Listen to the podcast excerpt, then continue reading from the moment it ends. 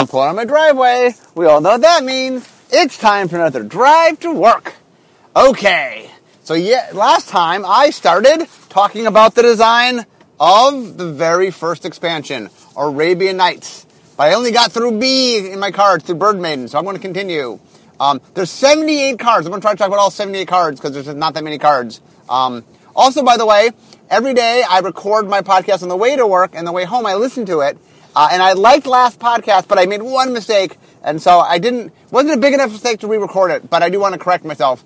Um, I said last time that the first set I worked on was antiquities. What I meant was the first set I worked on was alliances. Alliances. That's the first set I worked on. Um, I did not work on antiquities. Uh, antiquities was before my time. One of my favorite sets, in fact, my favorite set before I got to Wizards. And one of these days I'll talk all about antiquities because that's an awesome set. But today we're talking about Arabian Nights. So I left off in B after Bird Maiden, which is Bottle of Suleiman. So Bottle of Suleiman is um, one of the things that they love in uh, A Thousand and One Arabian Nights is gins. In fact, gins and afrits were a, a theme in the set. We'll get to some of those soon. Um, but the first jinn actually shows up as an artifact creature. So what happens is um, it, this artifact costs four, and then I think it's five. You spend five mana, and you um, flip a coin, and then I no, it's a tap. Hold on a second. Is it a, what do you what do you do? How much mana do you spend? I'm not sure how much you spend on this. Um, but the point is, you spend some mana, you flip a coin, and then one of two things happens. If you win the coin, you get a five-five jinn artifact creature, um, a token, and if you lose, it does five damage to you. So this was this set has the very first coin flipping in it. Coin flipping did not exist in Magic, um, and there's a few coin flipping cards in the set, but this is one of them. Um, this card is interesting in that it was very exciting when it first came out, just because the the upside potential is so good. The problem is the downside is so bad that it really is a super swingy card. Because having a five five flyer will win you the game, and taking five damage will make you most often lose the game. So you know, and plus spending all the mana and not getting a 5-5 flyer and instead getting damage, it just was very harsh. Um, this is not the first card to make artifact creatures or make token creatures. Um, the Hive from Alpha actually did that, but this was um, one of the earlier ones. Artifact creatures. Uh, Hive was a very popular early card, and um, the uh, this foul suit. This was also a, for for a swinging card as it was. It was very popular people definitely had fun with this card, um, and it was definitely a, a casual fan favorite. It never was a particularly strong card, um, but anyway, it was uh, it was much beloved just because it was, it was super flavorful. Like I had the bottle, well, I get the gin out of it. Okay, next, Brass Man. So Brass Man costs one mana. It's an artifact creature for a one-three. And Brass Man does not untap as normal unless you pay one to untap him because he's rusty. Um, and the idea of the Brass Man is that he has some upkeep to require you to untap him. So it turns out Brass Man actually did see constructed play. There's a period in time where um, what we call the Pump Knights from Fallen Empires, which were these 2 1 creatures that had uh, activated First Strike. Um, and it turns out that um, as a, a, good early defense against stuff like that, uh, the Brass Man in certain decks ended up being a good early defense. Um, and so uh, it saw some tournament play. Anyway, uh, Brass Man is there's actually a story. All this stuff ties to different stories. I don't know the story of the Brass Man, but I do know it's it's connected. There's a story about it. A lot of these come directly from stories. I don't know a thousand one Arabian Nights well enough to know all the stories, but I do know it comes from a story. Next is Camel, a zero one for one white. It has bands, and all creatures attacking in a band with Camel are immune to damage done by deserts. So we haven't got to desert yet. We'll get to that soon. But desert was a land that's capable of doing damage. So uh, Camel first let you ban, and it protected you from deserts. Um, a little narrow. The flavor was good. Uh, the set is just the set has lots and lots and lots of awesome flavor. Sometimes mechanically it's relevant, sometimes it's less so. Um, having a zero-one bander is very good on defense, but not particularly strong on attacking. And deserts are only work when you're attacking, so the funny thing is, I saw Camels play, and they were used defensively. They weren't used nearly as much offensively. Um, partly because deserts weren't as big a play, and partly because just a zero-one bander on on offense is not particularly that good. Next, City in a Bottle uh, costs two mana, and while it's in play, all cards from Arabian Nights um, are destroyed except for City in a Bottle, and no cards can be played. So what this card, what Richard, this is the first of its kind, what we call a set hoser, where Richard said, "Well, I'm going to make some cards, but just in case um, you don't like this set or just, you can't, I don't know, for whatever reason, this card trumps the set. If you play this card, you can't play any cards from this set." This card, by the way, um, I, I, talked about how um, the entire expansion was inspired by um, an, a comic, a Sandman 50. Uh, this card in particular was specifically, because uh, in, in the story there's a city in a bottle anyway. This, this card was specifically inspired by that comic. Um, so the, the idea of a set hoser, uh, early sets would have one. Um, there was one in Arabian Nights, there was one in Antiquities, there was one in Homelands. Um, quickly decided that just really wasn't, uh, uh, play wise, wasn't the best thing. Um, this card also did some quirky things. One of the funniest things was it destroyed anything for a while that had the expansion symbol on it. So if you played a normal mountain, you were fine, but if you played a mountain that had the expansion symbol on it, you weren't. Um, we later changed the rules to say that all cards are tre- all cards with the same name are treated equally. So there's certain aspects like expansion symbol that no longer attract uh, in black border magic. Silver border magic will track it. Um, in silver border magic, each card cares about what it itself does. So you can go after individual things. You can care about the artist or the expansion symbol or or the name or all sorts of things that black border has trouble with. Um, this card was errata relatively recently. The way they finally solved the card, since it can't look at an expansion symbol, is it named every card uniquely in the set. So it didn't name Mountain. So if you have an Arabian Nights Mountain and you play City of Brass, it does not destroy an Arabian Nights Mountain. Um, but it in the errata, it names every card in the set, and so it does effectively do what it did before, minus the sense that it doesn't affect the, uh, it does not affect the mountain. Next, City of Brass. So City of Brass is a land. You can tap to add one mana of any color to your mana pool, and then you suffer one damage whenever it becomes tapped. So City of Brass uh, uh, turned to staple for a long time. It was a very popular card. Um, it's just very powerful. It allowed you access to other colors. I mean, it did it at a cost but it was very efficient. It, it, this was one of those cards that uh, saw a lot of uh, reprints and, and, play after the, it came out. Um, in fact, in and in Unhinged, um, in the donkey themed set, uh, there was a parody of this card called City of Ass, for as in donkey, um, and there was a fun parody uh, of it. Um, you also have City Brass. It's definitely one of those cards. I think if you talk about the cards from Arabian Nights that have had the most influence uh, as far as just showing up and meaning something. City Brass has, has seen a lot of play. Cuombajj Witches. So Cuombajj Witches is a 1-3 witch for black black. Um, so you can tap it to do one damage to any target, but opponent may also do one damage to any target. Uh, and you choose your, your target first. Um, so this, we're in early magic. Uh, the, we're definitely trying to figure out where where mechanics go exactly. Um, this does something that nowadays would be more red. Um, black black does do a little bit of damage, but usually when it's related to drain, uh, when it's on, on, players, it's loss of life. It will do like minus one, minus one, and stuff like that. So it has a lot of similar areas, but just to try to clean up and make it crystal clear what's black and what's red, most direct damage, barring draining, is in red. Next, Cyclone, two green green. Um, it's an enchantment. You put a, a cyclone counter, or it says, it says it says on the card you put a chip on it.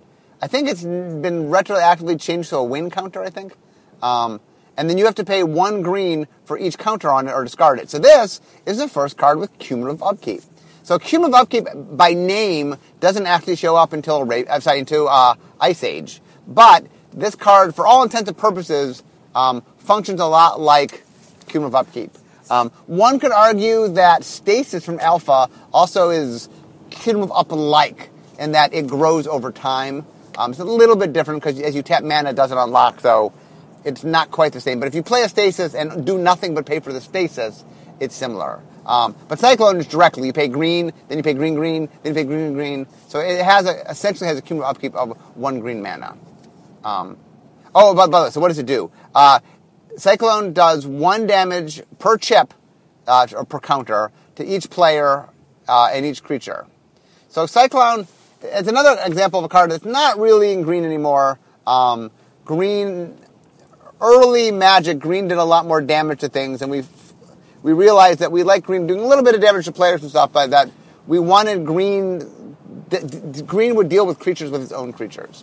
So this is a little more destructive than we. Uh, the current green pie does not just do damage to creatures like this. Okay, next, Dancing Scimitar. So for four mana, you get a one-five flying artifact creature. So notice, by the way, back in the day, um, uh, up until I think sixth edition, creatures said summon blank. Um, if you were an artifact, though, you would just be an artifact creature. That was enough to limit you, what, you are. Because in other under artifacts, you could be a mono artifact, a poly artifact, a continuous artifact, or an artifact creature. Um, so the artifact creatures are the only the only creatures in the game when the game first started that said creature on its type line. Little trivia there.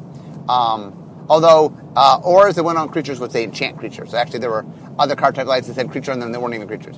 Um, but what I was going to say is because of that, there there was no creature types on artifact creatures originally. Um, so dancing scimitar at the time was just an artifact creature. It wasn't. There was no. Um, so we have, we went back in the great uh, creature type update and gave some of the ones that were obvious creature types, but there are definitely some artifact creatures that even now in Oracle, I, well, I think maybe we gave them all artifact creature types, um, but it's something we didn't do in early, in early days. Okay. Oh, and uh, what can I say? So Dancing Scimitar was another card that uh, proved to be. Uh, I know there's it's a little bit of play in tournaments because um, one five was a pretty good body, and, and, there were decks that needed to play stuff like that because an artifact were able to play it. Um, wasn't nearly as good as Bra- uh, Brassman, which saw more play, but um, I do know there's. I remember seeing a little tiny bit of play with Dancing Scimitar. Um, also, another thing to remember is um, right now in Magic, uh, limited play is a huge part of Magic. Um, when Magic first began, limited really wasn't play. I mean, there was some sealed deck play, but there wasn't a lot of limited play, and especially there wasn't draft yet. Draft was something that um, Wizards was aware of. I mean, um, I know Bill Rose and some of the other playtesters were drafting before the set even came out, um, but it wasn't something we introduced really really until the Pro Tour happened and we really started being aggressive about introducing it. Uh, and I think it was the Pro Tour that really started bringing draft as a mainstay for people to start thinking about. Um, okay, so let's get on to Dan Dan. So Dan Dan costs blue and a blue. It is what is this creature? One, one of my problems is I I, uh, I sometimes cannot read my own writing. Okay, Dan Dan is a 4 1. Uh, and it can't attack or block. Or sorry, can't attack unless the opponent has islands in play. Has what we call island home or half island home. Oh no, it has island home. So I, what island home is, it says that you must have islands or it's destroyed, and you can't attack unless the opponent has islands. So the flavor of um, the flavor of this car or of island home is it lives in the ocean. So if you don't have water, well, it, will die, and if your opponent doesn't have water, it can't get to them. Um, but blue blue for 4-1 is pretty aggressive, so if you're you're playing blue and they're playing blue. Now the sneaky thing for blue is blue has the ability to change, especially early on, to change the land type of the opponent from whatever they had into an island. So one of the tricks with some of the island home creatures is you're playing blue, and then you turn one of your opponent's things into blue, and then you can attack. So Dan Dan, by the way, so the picture of Dan Dan shows two boats, and then underneath the water is this giant fish. But one of the things about the picture is the focus of the picture. Um, Drew Tucker drew it. Uh, the boats just really grab your attention just because it's the water's dark and the fish is kind of dark. So a lot of people, and I'm not kidding about this, thought Dan Dan was a boat. And I'm like, no, the Dan Dan is the thing under the water, not the boat. Um, but I know people who for years thought like Dan Dan was a boat. I attack you with my boat, but it is not. And if you didn't know that now, see, see, people listen to my podcast, you can learn things. Okay, next we get to Desert. So Desert was the land. So Desert was the most commonly opened card because it was a C11, meaning it's 11 times on the common sheet, versus uh, most of them were like five. So it was uh, almost twice as common as uh, a lot of the other commons.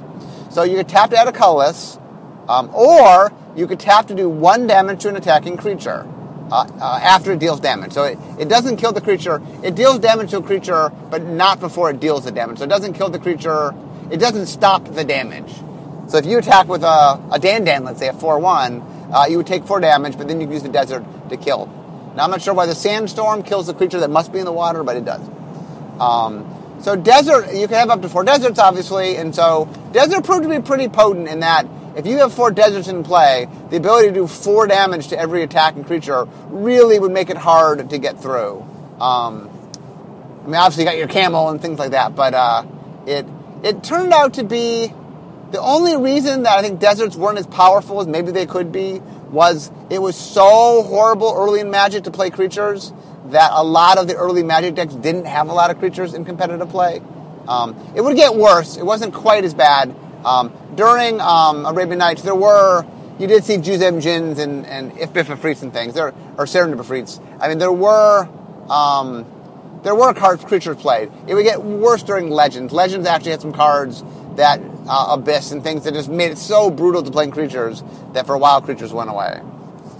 Okay, next, Desert Nomads. Speaking of, uh, so they have Desert Walk, uh, and they're immune to damage done by desert. So Desert Nomads are um, two in a red for a 2-2, and the idea essentially was if your opponent had a desert, they both couldn't be harmed by the desert and couldn't be stopped by the desert. Um, yeah, there were a couple. The de- desert, I think there were three cards that cared about deserts. There's the camel, there's the desert nomad, and there's uh, uh, one more one more coming. Okay, speaking of deserts, Desert Twister. So for uh, four green and green for six mana, destroy any card in play. Um, this was the bane. I for a long time this was my least favorite card in the game. Um, so what happened was when I first got there, we were working on making fifth edition. And at the time, green, early green, um, and you go to stuff like Arabian Nights, green is just killing creatures left and right. It's got Cyclones, it's got Drop-a-Honey, it's got Desert Twister. And eventually we sort of said, look, we need to have, the colors have vulnerabilities. And look, green, green is creatures, it's the creature color, but let green deal with the other creatures with its creatures. You know, the reason that green green shouldn't just be killing things from afar. Green should be attacking with its creatures. And you know, the green got the most. One of the things that green gets over the other colors is, it gets more. Its creatures are bigger for less. And and part of the reason for that is it has a creature advantage, but it had to have a disadvantage. Disadvantage is well, it needs to use its creatures to deal with other creatures. So anyway, we were doing a fifth edition, and we had a real trouble coming up with green cards that made sense. And so they wanted to put Desert Twister in. And I said, okay, no, guys, green doesn't do that anymore. That's out of flavor. We should not be making this card. And um, they're like, no, we don't have a lot of other good choices. Here's what we'll make the following promise to you. We'll put it in, but it won't be a precedent. So we won't use this card to dictate doing other things. We understand that green's not supposed to do this, but just for this one set, we'll put it in. I naively said, okay. And then it was a precedent from then on. Then I was fighting for years and years and years. You know, they're like, but we put in Desert Twister. I'm like, you said it wouldn't be a precedent. Anyway, uh, the lesson I learned from Desert Twister is it's a slippery slope. That when you let one card, when you just make one exception once, that it just becomes, uh, wow, we did it, we did it this one time, we can do it again, and then you're fighting uh, a lesson of, of magic development. It's a slippery slope. Okay, Next is Diamond Valley. It is a land.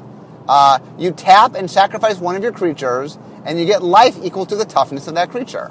Uh, this does not tap for any mana, so it breaks the current rules of, of um, lands. But it was a powerful land. It could get you a lot of life. I actually had a whole, I had a lot of Diamond Valleys in my deck. I, I like Diamond Valley. Um, it was actually a very good means uh, to stay alive in, in a creature-based deck. That you could sort of do your thing, and then um, you know, as things were dying, uh, you would just get life out of them essentially. So like, if you ever chump blocked, or a lot of times you could generate tokens and things. But anyway, uh, Diamond Valley definitely was one of the uh, was an interesting way to sort of help stay alive in a very cheap. And it was because it was a land, your opponent couldn't even counter it. I mean, other than destroying it, it was very hard to deal with. And um, other than decks that were about land destruction, people didn't tend to run a lot of land destruction unless they were about land destruction. Okay, Drop of Honey. Enchantment. Costs one green mana. During your upkeep, the creature in play with the lowest power is destroyed and cannot be regenerated. And then if there's a tie, you get to choose. So I, I joke that uh, for some reason throughout the history of Magic, there are a lot of wasp, hornet, bee flavored cards that are out of flavor for green. I like to say this is the granddaddy. This is the beginning. This is the first bee flavored theme card that uh, did something green is not supposed to do. Now I admit at the time it was made, uh, the color pie was a little looser in this one area. Uh, I think green was much more destructive, and um, it was later as we sort of were refining things, we realized that green needed to have an offset to the fact that its creatures were just better, that it just got more, got better creatures for the value. Next, Ebony Horse costs three, and then for I think it's two, um, you remove one of your attacking creatures, and then it never attacks. So what it lets you do is I get on my Ebony Horse and I attack, and then I go, oh, that's a bad attack. Yeah, yeah, this, this didn't attack. Um, this card was a precursor of a mechanic that would show up in Tempest Block. Uh, what was it called? It was on white cards uh, that could pull themselves out of. Uh, what's the name of that mechanic? It was a mechanic where you could attack it. It was this mechanic, but on individual cards. Like, I attack the creature. Eh, no, I don't. Um, and this allows you to do that with whatever, whatever creature you wanted. Next is Elephant Graveyard. So you could tap to add one colorless mana to your mana pool, or you could regenerate an elephant or a mammoth. Um, and the reason it said mammoth, by the way, basically was because War Mammoth was a card in um, early Magic uh, in Alpha, and I think it was a mammoth and not an elephant. It might even be, I think it might even be eroded now to be an elephant. Um, but anyway, Elephant Graveyard, I, I think Rachel, this is a top-down card, which was like, oh, I let's make an Elephant Graveyard because that's flavorful. And what would an Elephant Graveyard do? Well, apparently help elephants. So. Uh, Although the thing I find funny about Elephant Graveyard is it keeps elephants out of the graveyard. Is that what an elephant graveyard does? Is it?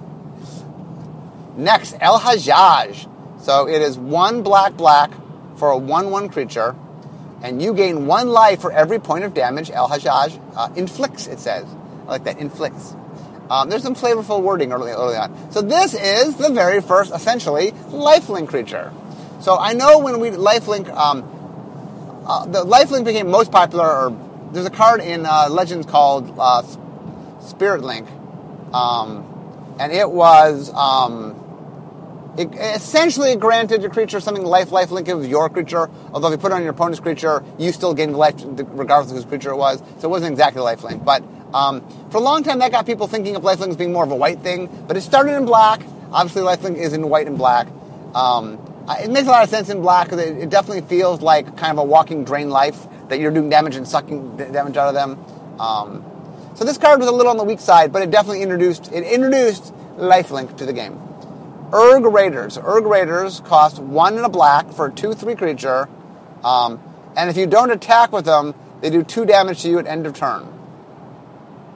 Um, but they don't damage you the turn of your summons.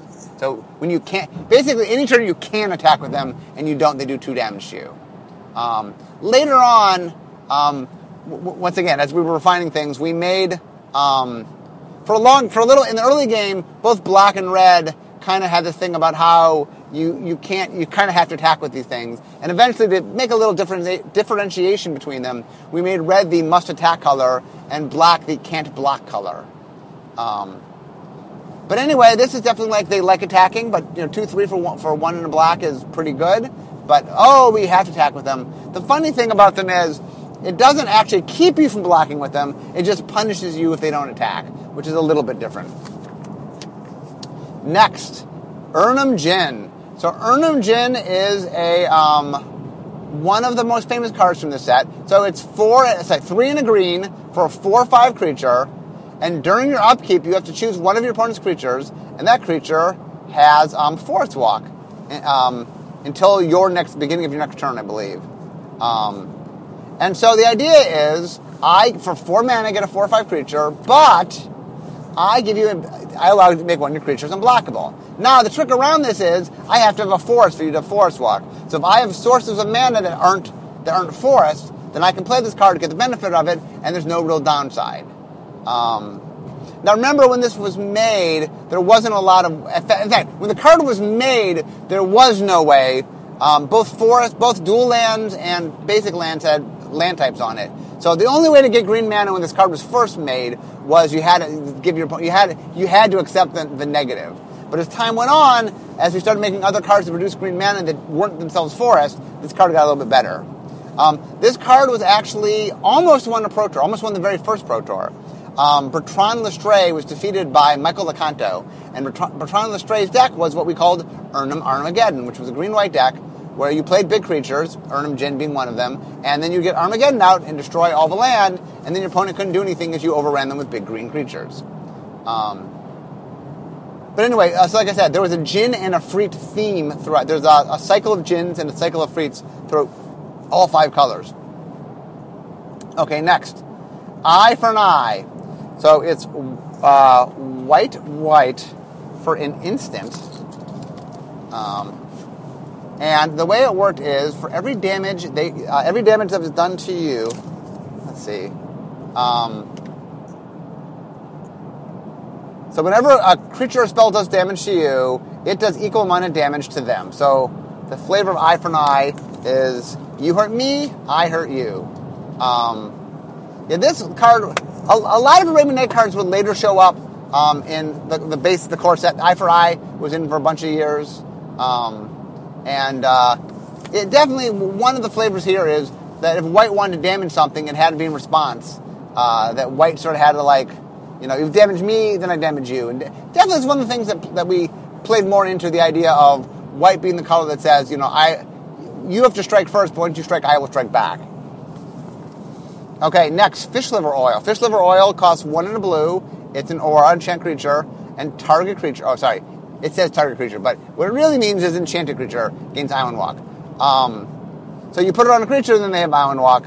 There was a lot of island walking early on. Uh, I think the flavor was a lot of the water-based creatures needed water to function, and so there just was a lot of island walk early on. Okay, flying carpet costs four mana. Uh, for two, you can give one of your creatures flying until end of turn. Um, but if that creature is destroyed, so too is the flying carpet. So this is Richard trying to uh, top down a flying carpet. So the idea is I get a flying carpet, I can help a creature fly. Oh, but if the creature is destroyed, then the carpet's destroyed.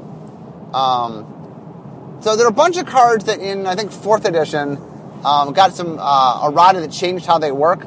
I think this card now works the way it worked in fourth edition, which is I think it locks onto the creature. Like I tap it and the creature is flying as long as I leave this tap. I think I think is how it works now. I'm not 100. percent but I know this is one of those cards that functionally changed. We don't do that anymore, but um, we functionally changed it, then printed new cards, and there were more of the new cards than the old cards. So instead of changing it back, we just left it as it was, I believe. Flying Men. Flying Men cost one blue. They're a 1 1 flying creature.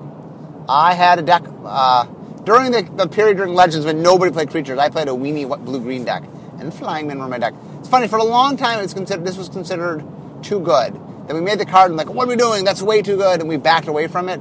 And now it's like, nah, you know, a blue one one it can have some, it can have some other bonus. Okay, Ghazbán Ogre. Ghazbán Ogre costs one green mana, and then during its controller's upkeep, the player with the highest life total takes control of it. So it goes whoever's ahead. So this card actually saw some turn and play. There was a period of time where there's a deck called Stompy, which was a mono green deck. Was a, a, a very blisteringly fast mono green deck. And the Ghazbán Ogre played really well in that deck because um, as long as I'm doing damage to you quick, this negative never going to apply. Uh, but every once in a while it did, and it, it, was actually pretty cool. Okay, Giant Tortoise. Giant Tortoise costs one in the blue.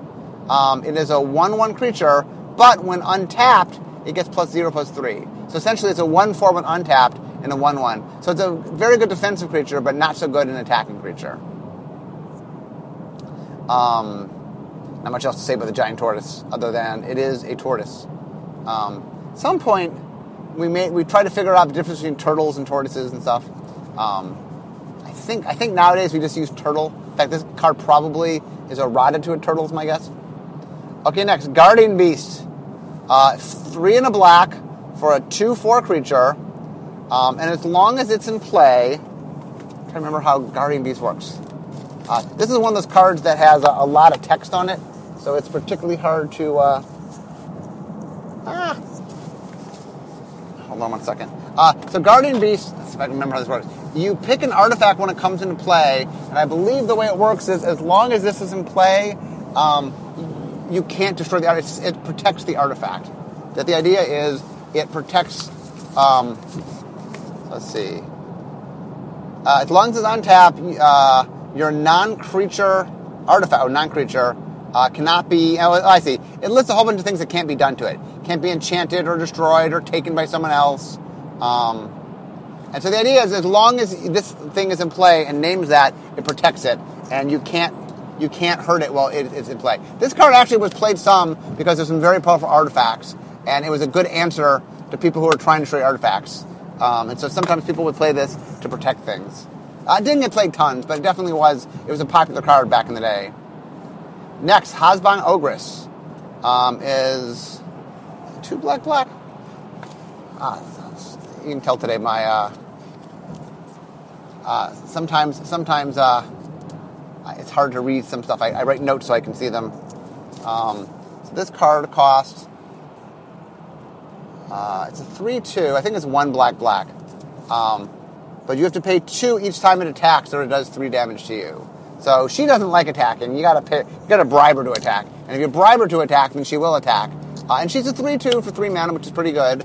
Um, and uh, is it three mana, two mana? Maybe it's just black black. Maybe it's just black black for a three two. Um, so maybe I, I, now that I think about the card, it must be black black for three two. So it's black black for three two. But when you attack with it, you have to spend two, or else she does three damage to you. No, by the way, what Richard did a lot of those. It's not that the Erg Raiders couldn't block. It's not that Hasran, Ogress couldn't attack. It was just you, there was a cost to do it. You know, if you wanted her to attack, you had to pay him. You wanted the Raiders to block, essentially, you had to pay them. Um, and there's a cost to be paid. Hurr Jackal. So Hurr Jackal is a 1 1 for red, um, and you can tap it to prevent target creature from regenerating. Our first regeneration hoser. Well, not take that back. Disintegrate probably was a regeneration hoser. Uh, another regeneration hoser. So this card is interesting in that um, one of the things that happened was this was a common card when, when it was printed, and then um, we made the reserve list and said we would not print any of the uncommon or rare car- cards from this set. And so what happened was there were cards that later got reprinted, but because some of the common cards were so infrequent, um, we would print them at higher rarities. So Hurr Jackal is one of the few cards, not the only card though, that has been printed at both common and rare. Uh, it was common originally, and it was rare in I don't know what the set we brought it back in. Okay, next, if Biff of Freet. So two green green for a 3 3 flying creature. Um, and it had the ability that anybody could pay green mana to have it do one damage to each player in each flying creature. Uh, it made a little hurricane. So the idea is it was a creature, a 3 3 flying creature for 4 mana that allowed anybody to hurricane, yourself included. Now, being that it was a flying creature, if, any, if 3 mana total was spent, it would destroy this creature. Um, so Ifh-Bíff was definitely um, was pretty powerful. Um, I'm trying to remember the. Uh, is this the one? So Ifh-Bíff. Uh, I'm trying to think which one had the. So one of the things that happened during. Um, I guess it was was it Ifh-Bíff Yeah. So Serendib. Uh, there was a card in. Um, uh, was it third edition that uh, they were trying to print uh, one of the Efreets, um, one of the blue Efreets, uh, and uh, what, what, was it? Was it Serendib Efreet? I think it was a Ser- Efreet. And they accidentally put the frame for Ifh-Bíff Efreet on it. So this picture and the green frame were on that card. And so it's a very, very famous misprint. Um, I think the text was all correct for the Serendib Efreet, um, but the the visuals and you know, the uh, the card frame and the art was from Ifh-Bíff Efreet. So anyway, that's a famous, famous misprint. Next, Island Fish Jasconius. So four blue, blue, blue um, for, a, I think, eight, eight, six, eight, for six, eight creature. And you had to pay blue, blue, blue during your upkeep or you had to tap it. Uh, and it had island home, which it said um, you had to have islands in play or it was destroyed and you could only attack if they had islands. Um, so it's kind of funny that it took us a while. A lot of the creatures in Arabian Nights that were considered powerful creatures, by today's standards, are nothing special. But back then, creatures were pretty weak. And this is a good example for like a 6 8, and you have to what? You have to pay all this mana, and then you have to, you know, have an upkeep every turn, and then you got to have Island Home, and like, this was a hard card to use effectively, and it was just not particularly powerful. Okay, next, we have Island of Wak Wak. It's another one of the powerful lands. So you could tap it to reduce any flying creature's power to zero. Um, so this, uh, in tournaments, I think it was a sideboard card that it was a good answer to like dragons or um, you know Mahamoti Djinn or something. That uh, if your opponent had a flying creature that's problematic, it's like you just bring this card in, it can't be countered, and it just essentially nullifies their biggest flying creature. Um, mostly sideboarded because not all decks have flying creatures, but uh, uh, my favorite part about this is we, we used to joke that when you make land walk, you could choose whatever land walk, like this desert walk in the set, because it's it can walk across deserts, um, much like this forest walk or mountain walk. And so we kept wanting to make a card that could uh, give you land walk if your opponent had this card, which would call be called Island of Walk Walk Walk. Anyway, we, we thought that was funny. Next is Jandor's Ring. So it costs six mana, and I think it's two and discard a card you just drew, um, and draw another card to replace it. So what it'll let you do is you would draw a card, look at it, and then you could choose to spend two and discard the card you just drew to draw a different card. So it allowed you essentially to pay a little bit of mana to reject a card and get a different one in its place. Um, Jandor Saddlebag, speaking of another Jandor, was an artifact that cost two. For three mana, you can untap a creature. So it could be your creature, be an opponent's creature, be a teammate's creature. Um, for three, you can untap a creature. Um, oh, and both, by the way, both Jandor's Ring and Jandor Saddlebags were mono artifacts, which meant that they tapped to use their ability.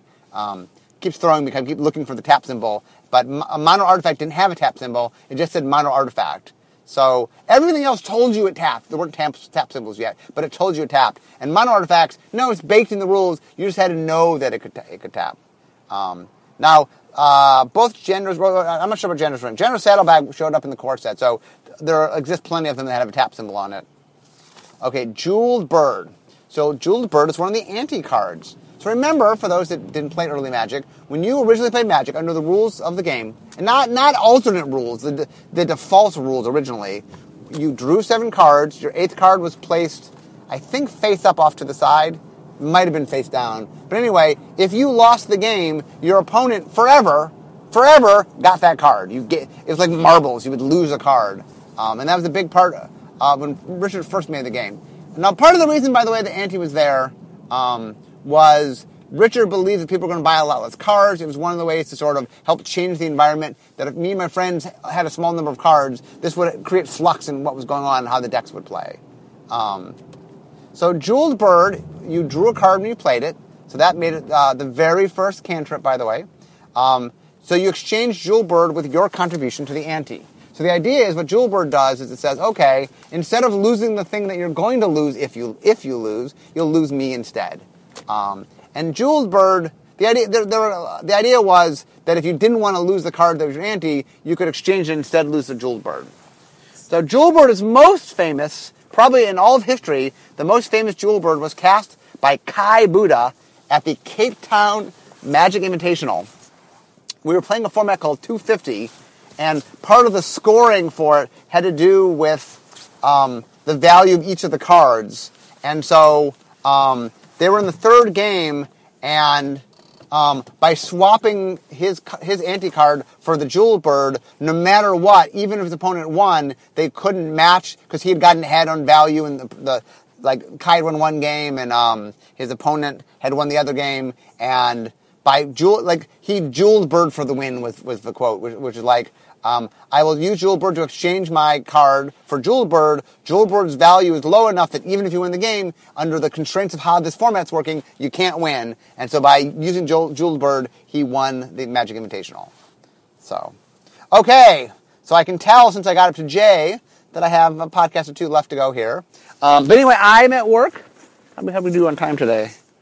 Um, oh, Today was a little longer day, a little extra traffic. So you got a little extra bonus time of, of me talking about Arabian Nights. But I'm now parked in the parking space, so we know what that means. It's time to end my, my drive to work. So instead of me talking magic, it's time for me to be making magic. So I'll talk to you guys next time about more Arabian Nights.